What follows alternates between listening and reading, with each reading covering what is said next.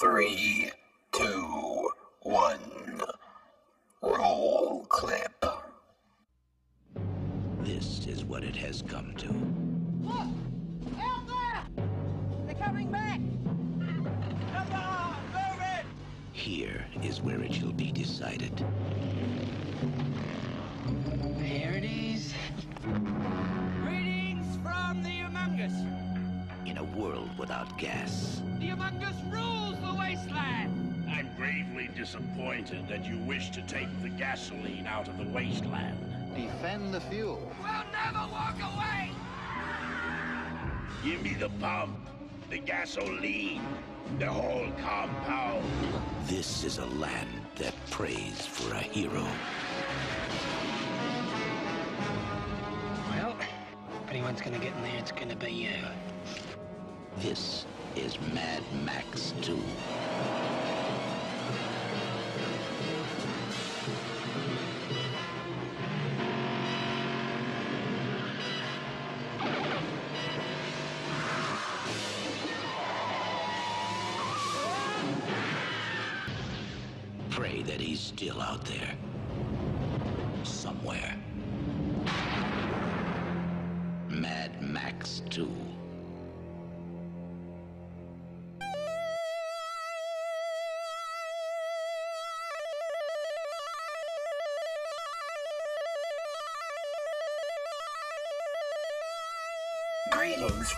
World of tomorrow. The host is David Blackband. The show is a dissection of dystopian science fiction from the past 100 years and analyzed through the lens of reality as it exists today. The guest is Jenny Arimoto. The movie is Mad Max the Road Warrior. The password is Go Juice. this is so comedy, but I was watching it and I was like, oh my god, Rick and Morty made fun of this. And so literally Mhm. that's kind of my ref frame of reference for Mad Max. Mhm. Um, but it was really fun. I love like action movies from the 80s, like something about the way that they uh, do everything in person because like the CGI technology wasn't there.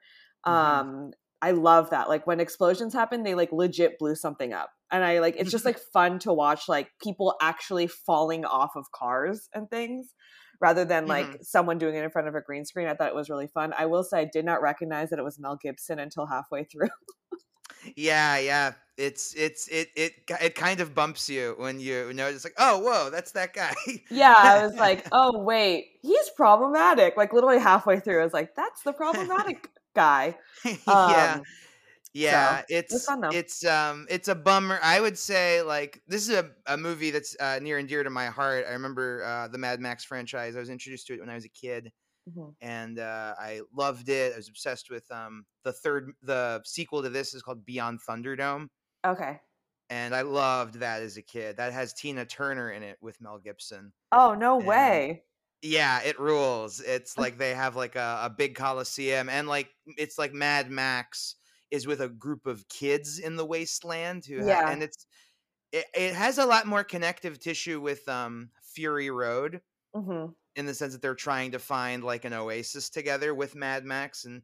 Uh, but yeah, I. I was obsessed with the whole franchise, and then the, the whole Mel Gibson ness of it all makes it even more complicated as as as time went on. As I got Yeah. older, and I realized he, he pretty much sucks.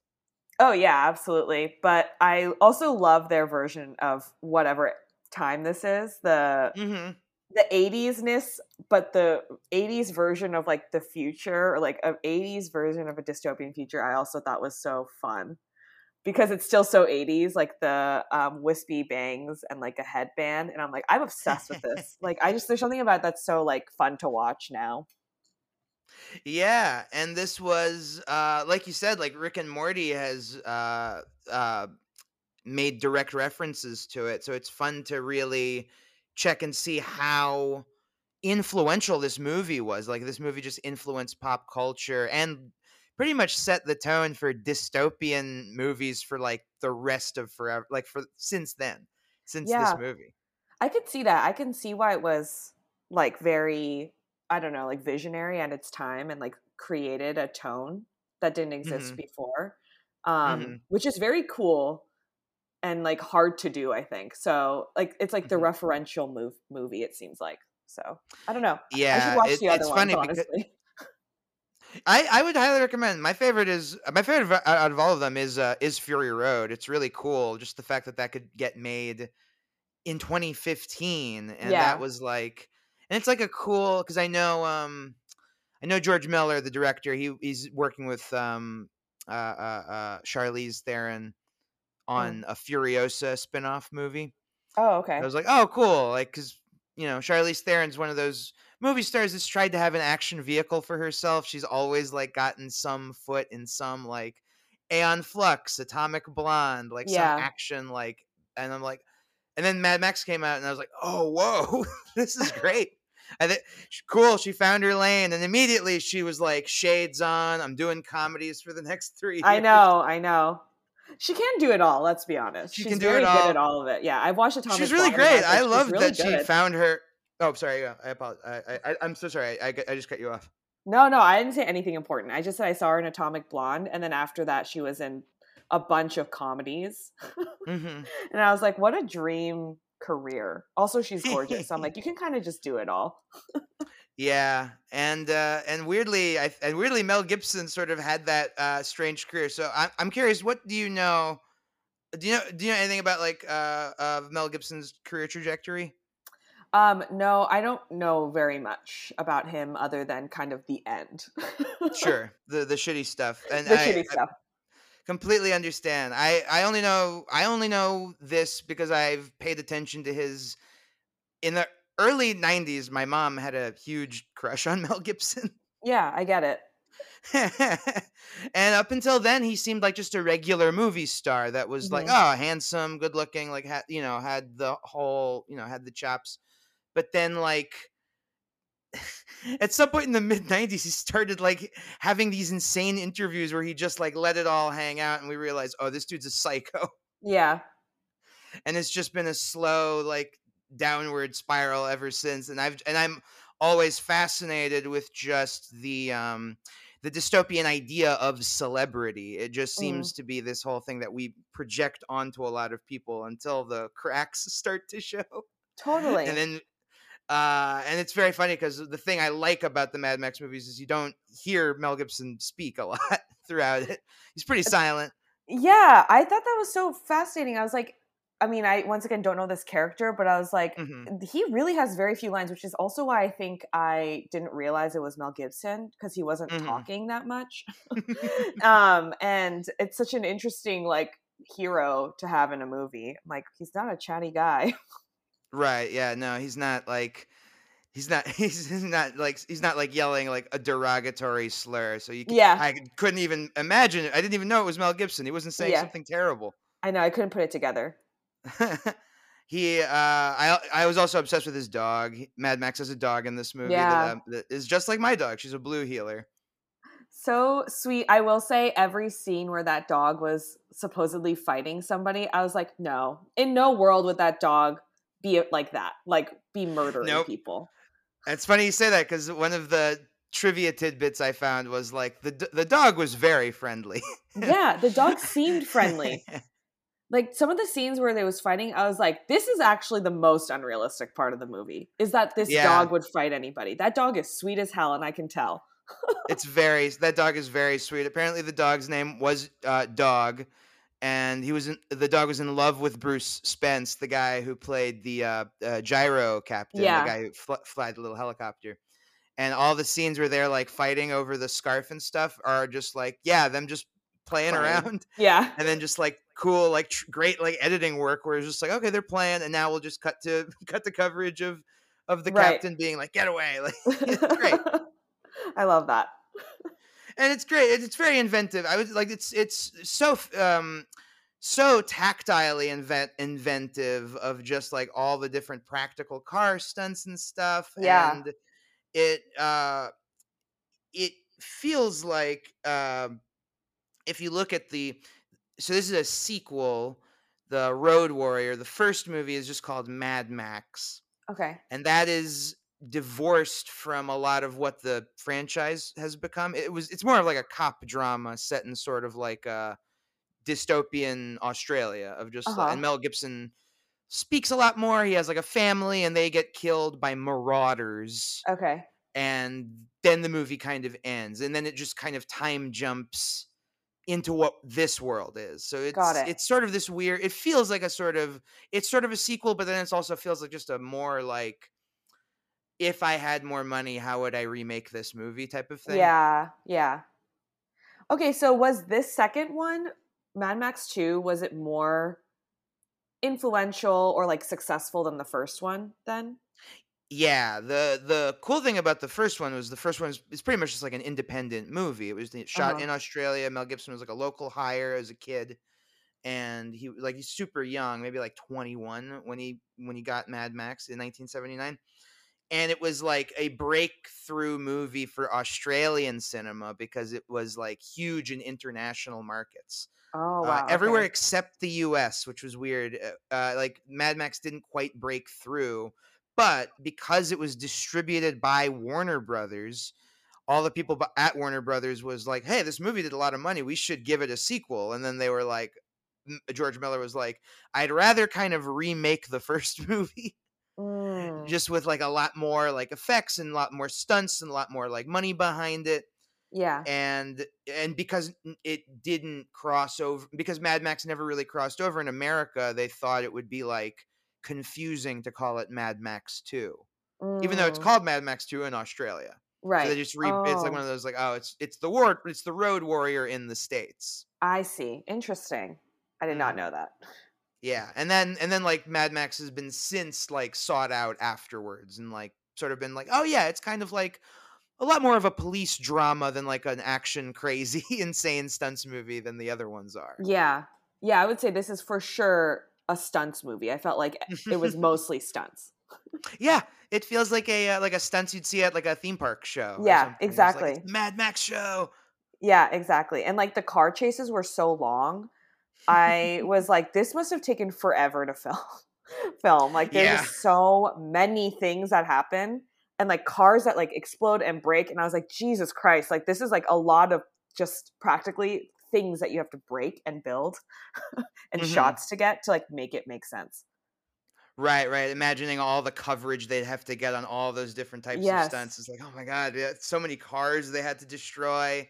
Yeah, exactly. Even the big explosion, I was like, this is a huge explosion, guys. Like and they got so many shots of it. I was like, I wonder if they only did one. I don't know. It was just so fascinating. It was it was very cool. Yeah. Folks, I, I am an Australian cattle dog animal trainer, and I'm going to give you a few safety tips on how to deal with this animal on the set of a movie. Number one, these dogs are very friendly. They could not threaten you if they tried. They just want to play with you all day and all night. Number two, they are heartwarmingly loyal. These animals form strong bonds and have strong, sharp memories. They're pretty much just as smart as very smart babies. Number three, you will fall in love with them. They have very expressive eyes that they use to communicate almost as a form of hypnosis. Uh, I have a, a couple of so every show I like to list off uh, the crossovers between our world and the Mad Max world to Mhm. inspire talking points for us to see if we have anything that is disturbing that we want to comment on of the similarities or uh, anything that feels a little bit hopeful for uh, the future to come. So here are the crossovers of the Mad Max world and ours Mhm. Motorcycles, a gas crisis, leather daddies, blue heelers, biker gangs, mohawks, hockey gear, ear piercings, guns, crossbows, Burning Man aesthetics, bad comb overs, marauders, binoculars, telescopes, cute flying caps, bad teeth, murder, boomerangs, explosions, hype men, loudspeakers, oil drums, kids pretending to be dogs, and postcards uh, with photos of beaches. Mhm.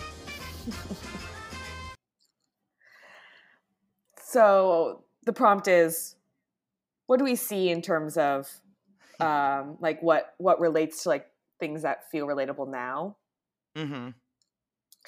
Um, I would say the fight over I guess in this case it was fuel, but I think in general the fight over resources is so real.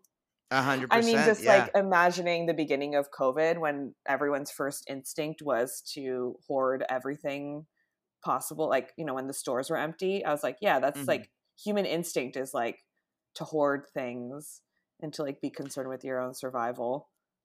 Absolutely. And I was thinking of like how uh there's so many shortages of various resources right now, including like various hygiene products and baby Right. formula. And Yeah. it's just like, oh wow, this is already kind of starting, it feels like. Wasn't there also an oil? I mean, I don't have a car, so I never think about like oil, but Mhm. wasn't there also an actual oil shortage when people were putting um they're going to like gas stations and putting oil like in um or a gasoline in like plastic like vats which you're not supposed to do or Right. certain types of like things and I was like it, so that's exactly what's actually happening in this movie in real life. Yeah.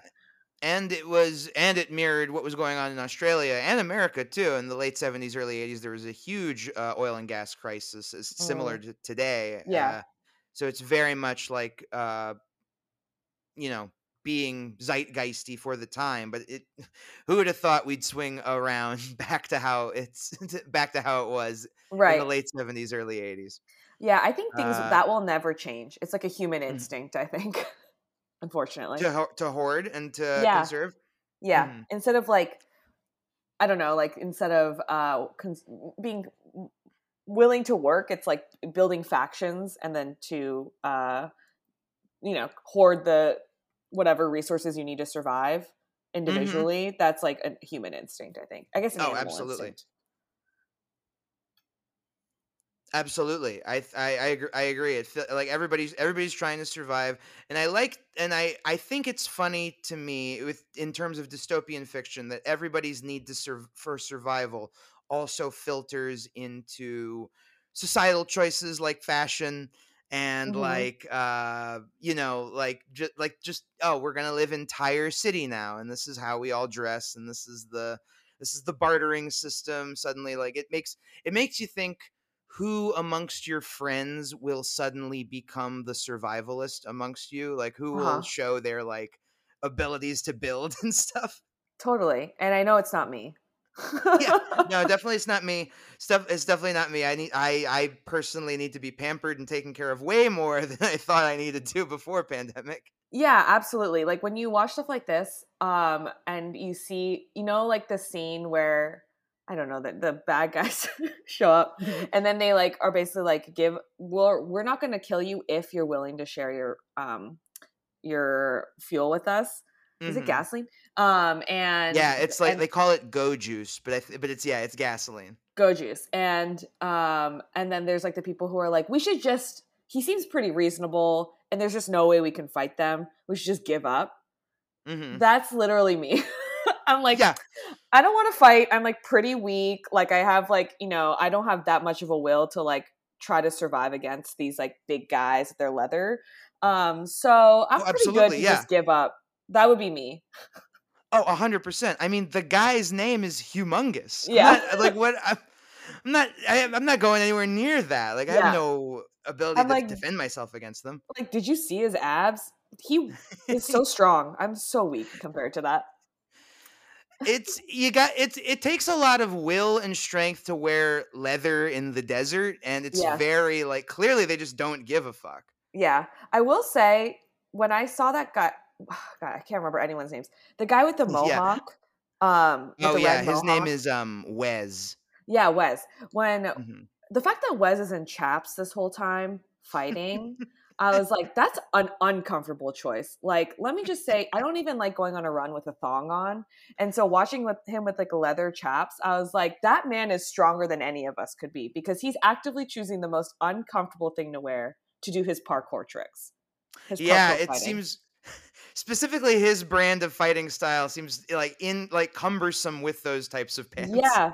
And I'm like, once again, that's me- that person is stronger than I am because I would be complaining the whole time. yeah, he's just he's I mean that yeah, that the Wez is just hanging ass out there avenging his lover like right. without Yeah, a care know. in the world. Like he's just so he's just like gung ho. He needs to he needs to avenge his beautiful lover.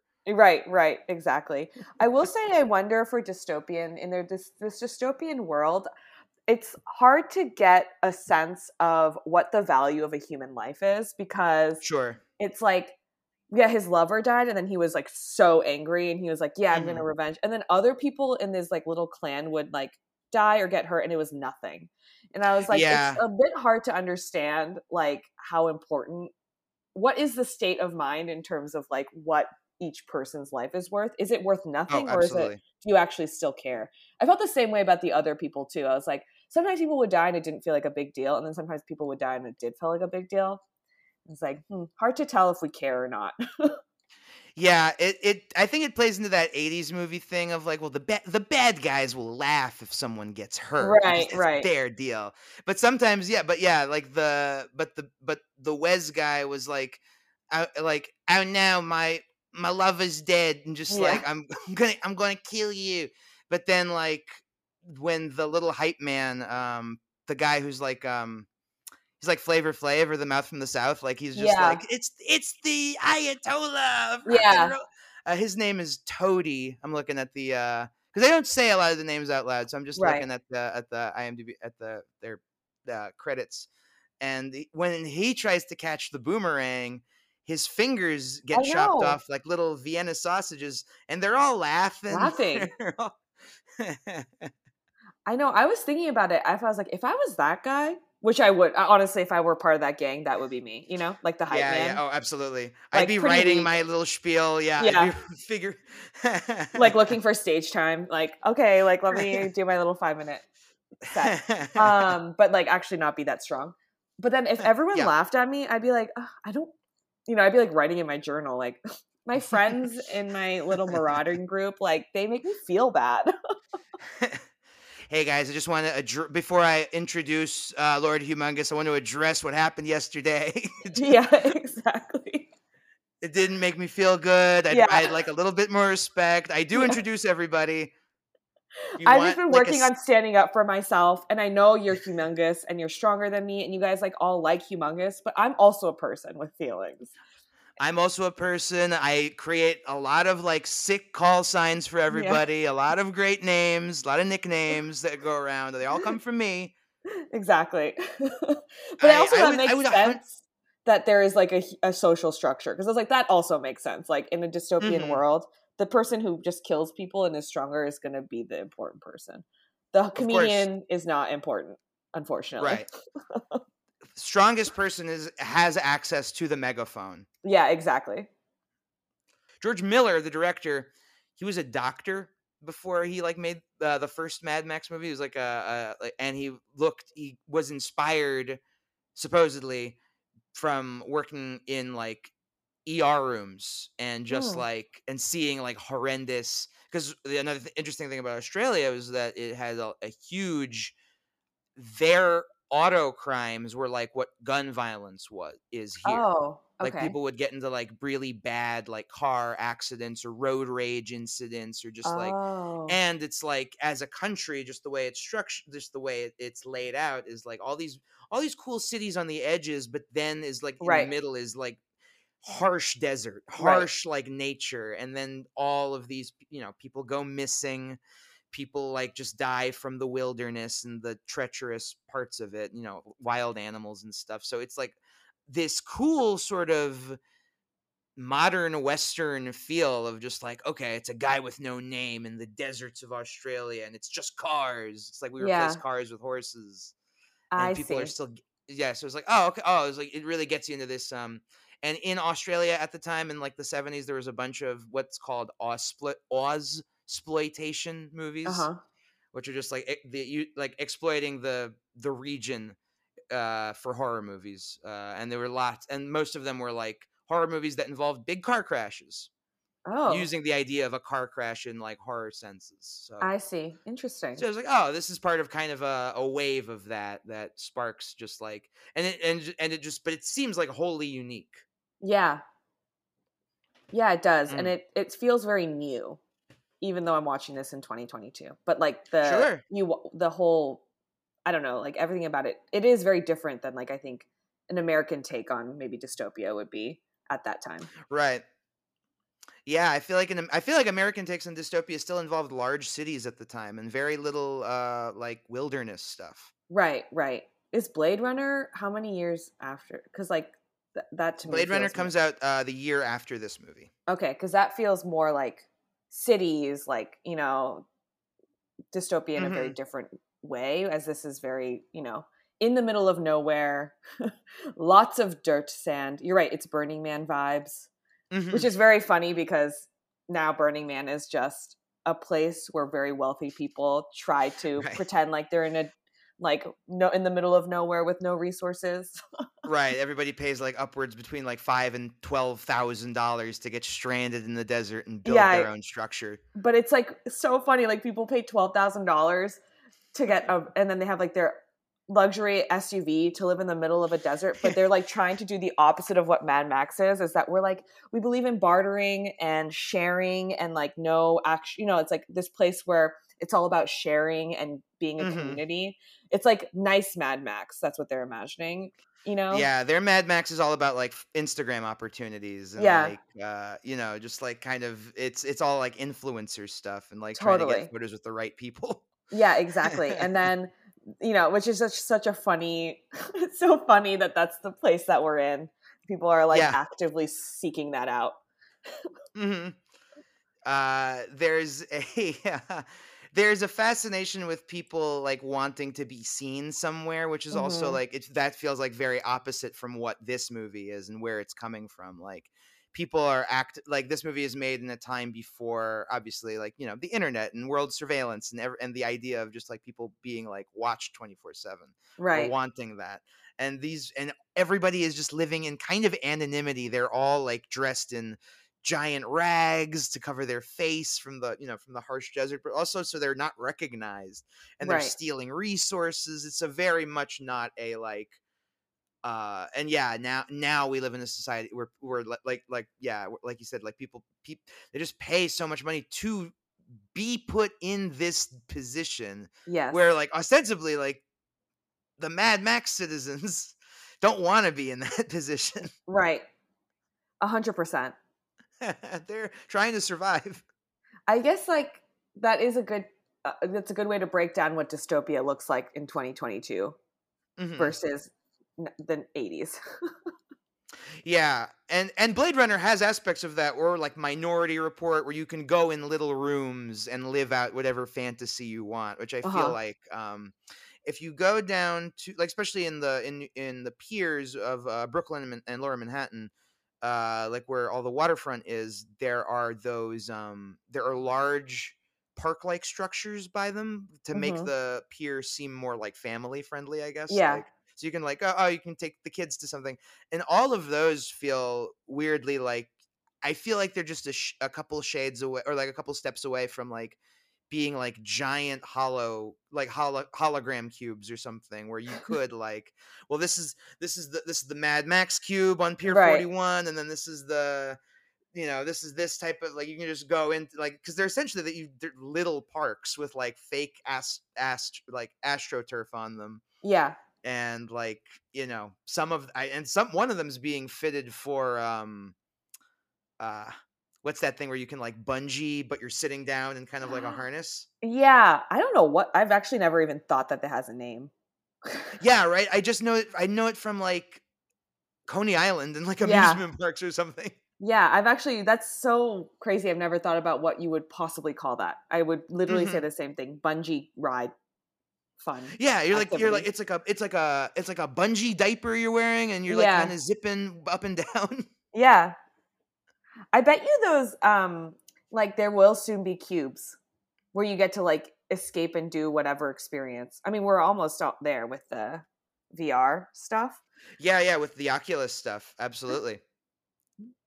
You know, our I feel like so many things right now is societally video game based, and it's like Yeah. from the perspective of like video games anyway, which like yeah, we're we're so close from being like given an Oculus headset going into a hollow cube and then just being like, okay, you're Ma- you're Mad Max, you're a, Yeah. you're wandering through the desert and we need help and then you just meet all these people and it's just but then you like macro out of that and it's just a single person just like Yeah. wandering around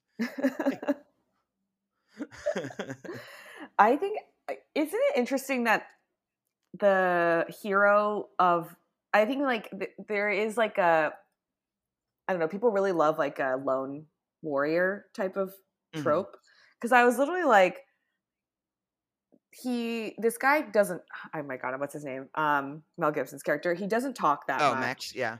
yeah oh my god Max It's it's so I funny because he they, remember that No, no, no. It's it, it's totally fair because he never nobody really says their names ever. They just kind of Yeah. give other but yeah, it's his I think in the first movie they establish his name as Max Rockatansky, but literally everybody just calls him the the road warrior or the wanderer or Yeah. something.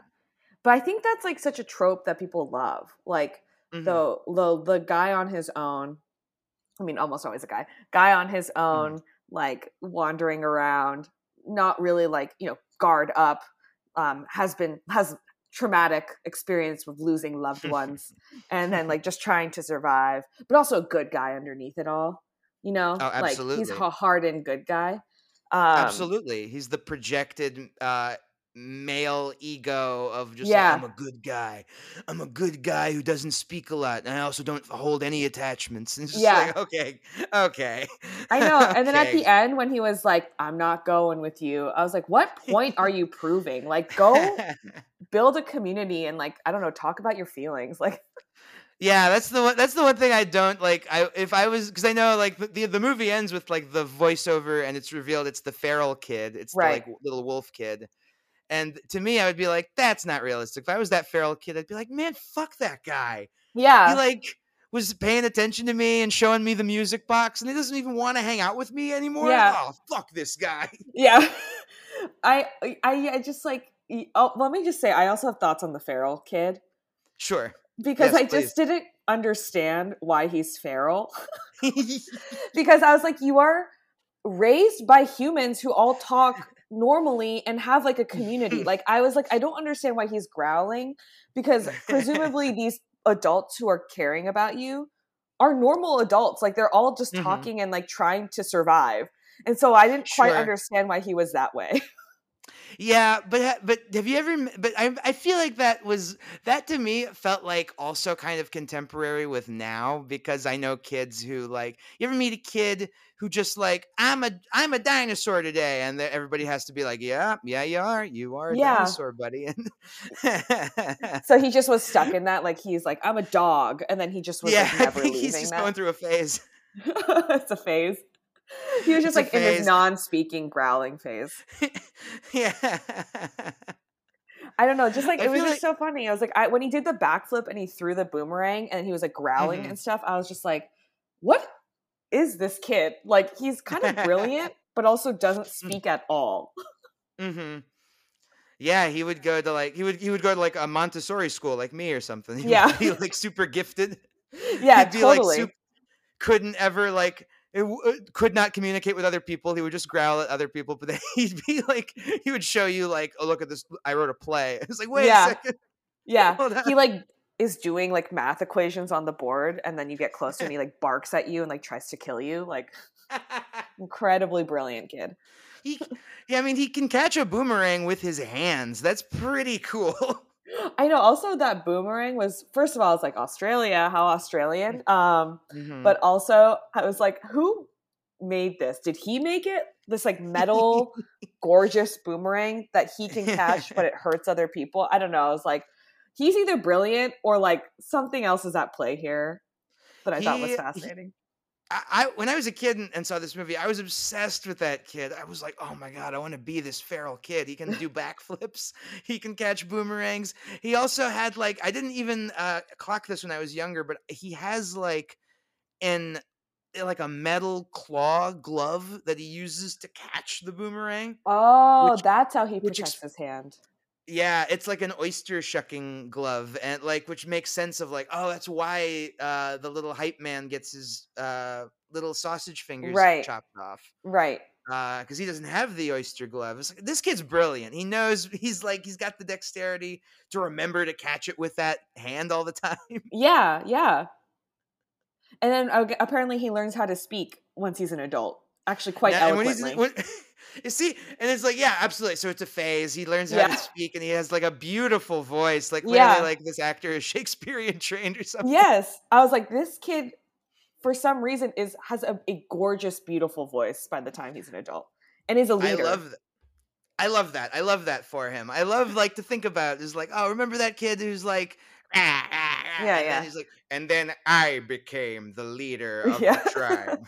yeah, kind of gives us all hope. yeah. Number four, you will have to employ smart editing tricks to get this dog to look mean. This dog always has a big fat smile on his face because he's laughing and having a good time. Number five, this dog loves smelling flowers, and he has just discovered bumblebees, so he will be curious. Number six, this dog loves saying hello. He loves licking hands, licking faces. He's an affectionate, communicative creature who brings the best out of all of us. I live by myself with 30 of these dogs. I just realized though, as we're talking, there was no Mhm. love story or like love, direct love interest for Max, Right. which I actually kind Mhm. of like. But I'm actually now that I'm thinking about it, surprised by that. I thought they were setting it up to have that one woman in the Mhm. whatever who was who who you know was killed. Right, right. In in the a, a part of the resistance, yeah. Yes, I was. It seemingly it felt like they were maybe setting it up to like possibly be because she was like, uh, um, you know, there was like a moment where she's like, "Sorry, I questioned you," um, Mhm. or like your loyalty or whatever, and then there was nothing, which I kind of like that they don't do that because I feel like I just expected it to be like a cheesy, like a hot guy and a hot girl are gonna kiss at one. Of course. Sure, no, because of the because of the language of movies, you're like, Right. you know, it's like it's it's like kind of setting it up. But I also, as a little kid, I appreciated that because I was like, you know, oh, love stories are boring. Just go to Yeah. the action stuff or whatever. right? But like as as an adult, I kind of appreciate I appreciate it now, especially because it makes it funnier to me that this is not Max's story. Right. This is not like the lead protagonist story. The, the protagonist that we follow is kind of just like wandering around to other situations that are happening around him. He's just Yeah. trying to like go on, and you see like a much more interesting story on the side. Totally. He's like the Uh, least makes it- interesting character in the movie for sure.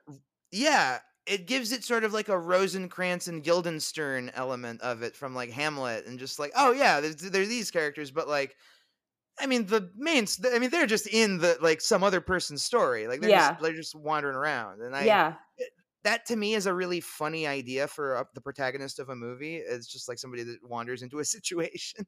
Yeah, he does seemingly keep wandering into situations. When Yeah. that's when he meets the um the helicopter guy, I was Mhm. like, he's such a big, mu- such a much bigger character to the point where every scene is him almost monologuing, Oh yeah, where where Max is not really saying anything. I'm like, oh, Absolutely. interesting. Like every scene is just like him kind of more like comedic relief, like being like, you know, yes, like Being silly, like, goofy. Yeah. he's he's crazy. He's just like lost his mind, and he's just very, and he's just i i he doesn't really care about anything. Right. That's the other thing. I was like, what a character. Like, he is, he built a helicopter. That's like, he's a smart guy, but he does not come off that way at all when he's talking. No, no, it makes him more. It, it makes him more mysterious, which like it, which plays into like that. Um, you know, the uh, westerns have that motif of like Mm. the the the protagonist with no name. Samurai movies have that same motif with Yeah. uh, and like all these like loner movies that are just like about a guy that's just like no no attachments, but I will like show a kid kindness at some point just to show Yeah. him a good guy. That's what it is. When he ha- did the music box, I was like, oh, is this supposed to be his moment to be like, he's a softie? Mm-hmm, mm-hmm. The fact that he also has a dog, Dog, is like yeah. supposed to, yeah. He's like, okay, oh wow, okay, yeah, and you know, for and in a producer's mind, that if like from the movies, from the like the the, the production standpoint of the movie, it's just like, okay, yeah, he's got to be. Women have to love him. Children have to love him. He's got to hit all the quadrants of the audience. Like, Right. okay. And then this, there's this, and then there's like the silly sidekick who's actually pretty Yeah, smart. And yeah. he like is kind of an asshole at the beginning, but then he's he's there for you.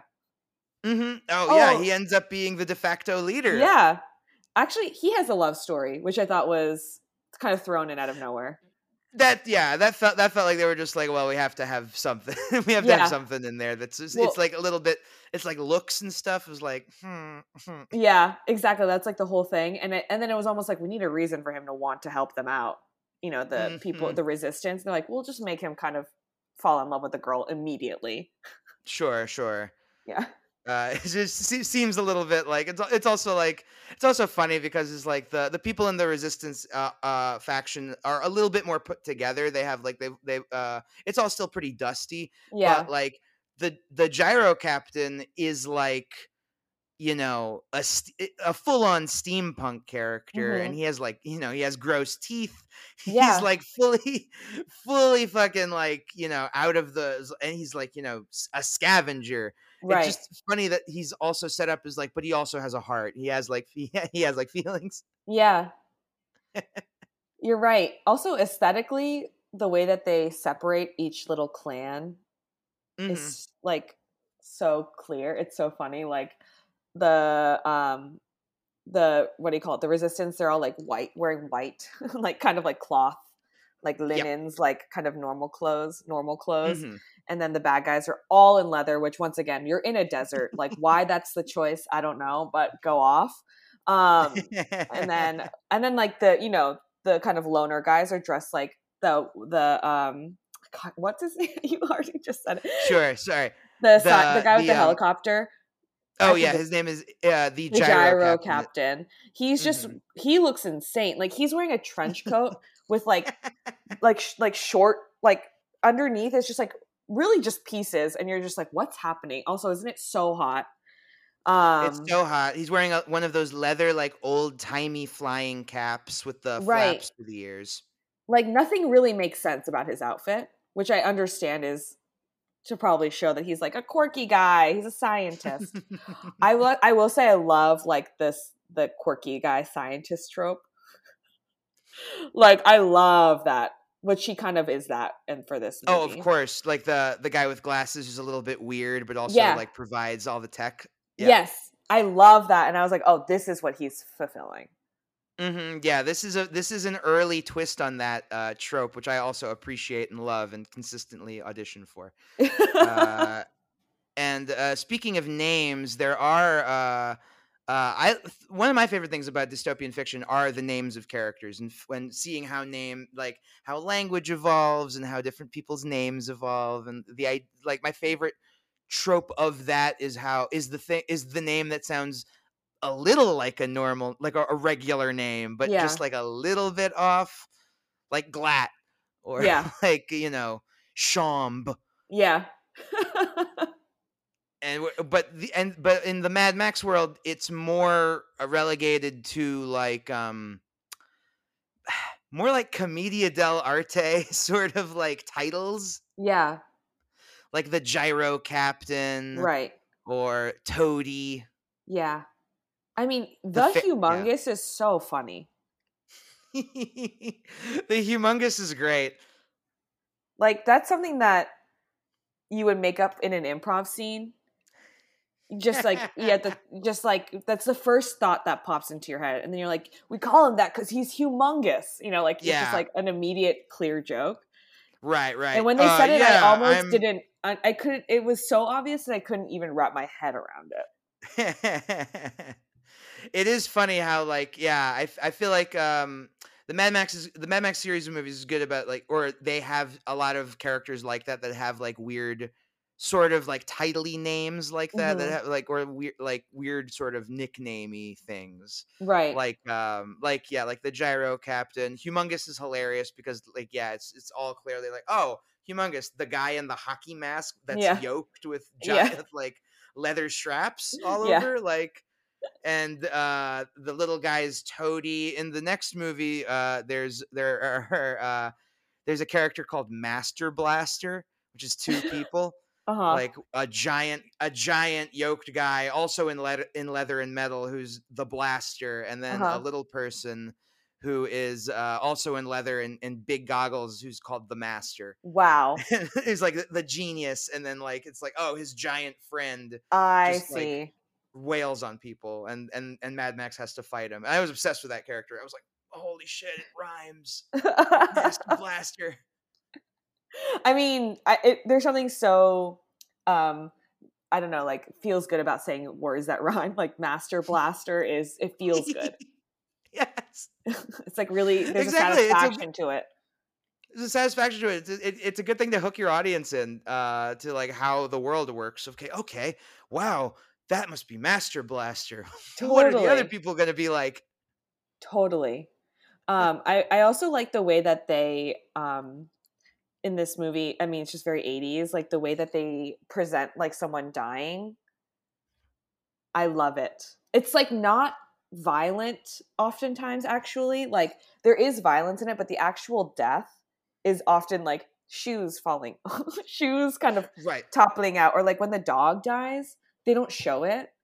Um God bless. That that was like the that was also the thing I love about this movie is that there's a lot of violent deaths, but they do not show any animal uh like yeah, no violence towards animals, which I appreciated. but like the scene just where like, like imply it, but exactly with the scene where where they're setting the at the beginning when they're like clearly his his wife and his kid Mhm. dies and it's just like Yes. them like ah! and then you see the shoes like and and an apple like topple over i was like that's about the level i i want Oh yeah, it's so funny. I and I love that for 80s effects too of just like yeah, it's just like it's a it's a cut at the last second somebody just like tossed like a big head of lettuce at the car or something and you just see like a bunch of like you know, whatever, like bits explode Yeah. or like yeah, the fingers get crossed and it's like little Vienna sausages. exactly it's per- Uh, it's perfect all of that is all of that is so funny Uh, there's also like a lot of um imagery of there's like like obviously death looms over this world in many ways and there's a Mhm. lot of like imagery of crucifying people throughout Mm, the whole yeah. movie they like put people on pikes and sticks and drive around them It- yeah it's just so intensely like it's so extreme it's like one of those things that's like it makes me laugh because it feels like opera it's like so extreme Yeah, I was one. I was thinking, like, is there a purpose to that other than just being cruel? Like, is Mhm. it is are these people? Because you know how they're screaming like "Don't shoot," and I was like, are Mm-hmm. they part of this resistance group? Like people that they captured? It. I guess maybe they don't establish that, so maybe I just made that connection to try to explain. no i think you're right. It's i think they want i think they but they uh, want you to infer that but like because because that because they're wearing the same Right. uh clothes. So i was like oh yeah of, of course. I was, I was like oh yeah they they were captured. Right, and and but i was also similarly confused of like why did they not want them to shoot? Right, and the resistance people seemingly were not at all deterred or moved by the fact that there are people attached to the front of their cars. They did not react to Mm-hmm. That. They were just like, Mm-mm. another day, another day in Yeah. this dystopia. This is just hey this is another wednesday this is just how it is just like, Exactly. oh wow which is like a very and like it it also speaks to the idea of like there are like marauders are a big part of the mad max world Mhm. and uh, in the situation that's going on with the war uh, in the Ukraine right now, there are a lot of marauders on the street, people in roving, driving motorcycle gangs that are uh, attacking people, stealing their, stealing like just drive, robbing them off the road, stealing their cars, and like doing other terrible things. Which feels like wow, they're already there. They're Yeah. already at this place, Yeah. which is terrifying. It is really terrifying. It's like one of those things when you see these movies where you realize it's just like base animal instinct. Like the second Mhm. the social structures that keep us in place are gone, things get fucked up pretty fast. Yeah, it's scary. It's scary to uh to really see what people could be capable of if they're if their like sense of moral for lack of a better word like normalcy is just like gone or like any if they're if like suddenly all if like all bets are off no rules like people don't know how to react without their security around them Right. it's it gets dicey it gets really really scary Right. There's nothing keeping order at all because that's not tech, like natural for us to be. and nobody is as altruistic or even as like there is no real Mad Max in in reality. There's no guy that just like kind of there is no uh uh warrior with no name that just wanders into a situation and decides to help everybody like um, Exactly. Lou Ferrigno's Incredible Hulk. Yeah, like yeah, that doesn't exist. I mean, I I in real life, if there were to be this type of character who just like walks in, you know that at the end of it he would like stab everyone in the back. Right. you know what I mean? Take the gas. yeah, he would take the gas or he would secretly have been like like we'll switch sides to make profit.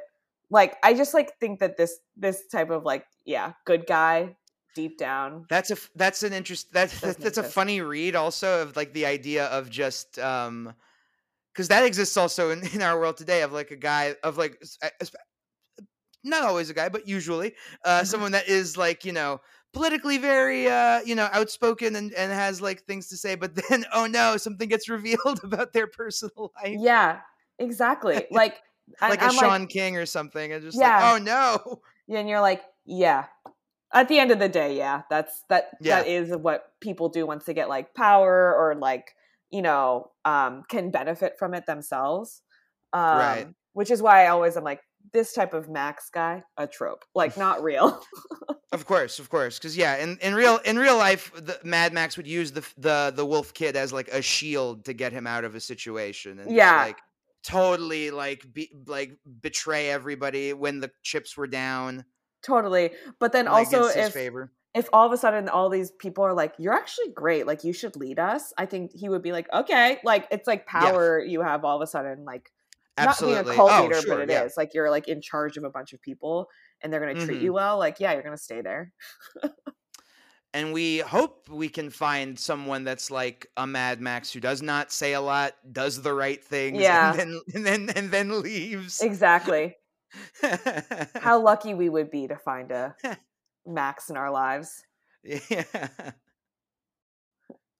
So, uh, as we uh, wrap up the interview with today's episode, I want to uh, ask all the same question I ask all of my guests, and I want to think about. I want you to think about like what the positives are and the negatives are to this question. Would you rather live in the Mad Max world or the world that exists as it as it does today? Um, I would let me just list the positives. the Mad Max world, there's a real sense of community. Mm, You mhm. know, like you're really working together to solve a problem, survive. Mm. Um, the problem is survival. Um, you're kind of offline. How nice is that? You're Mhm. kind of one with nature. You're really, you know, not worrying about who how much data the government has. I was like reading an article Mhm. yesterday about how they're like the government has a ton of our um like personal data in a scary Right, way. yeah. Um so that's nice. But with that said, I think I would still live in this world because I am so weak. Right. like I I was complaining about the humidity yesterday and it was low 80s Fahrenheit. Like that's Right. not that hot and I was in the waiting for the subway station like for 5 minutes and I was like I rather die. Like I'm so dramatic. I'm like I rather die than be in this train station for any longer. Um, so just knowing how fragile I am, I know that in a Mad Max world, I would give up so quickly, like unbelievably quickly. I would give up. yeah. I would side with the bad guy pretty immediately if it meant that it would mean something more comfortable for me.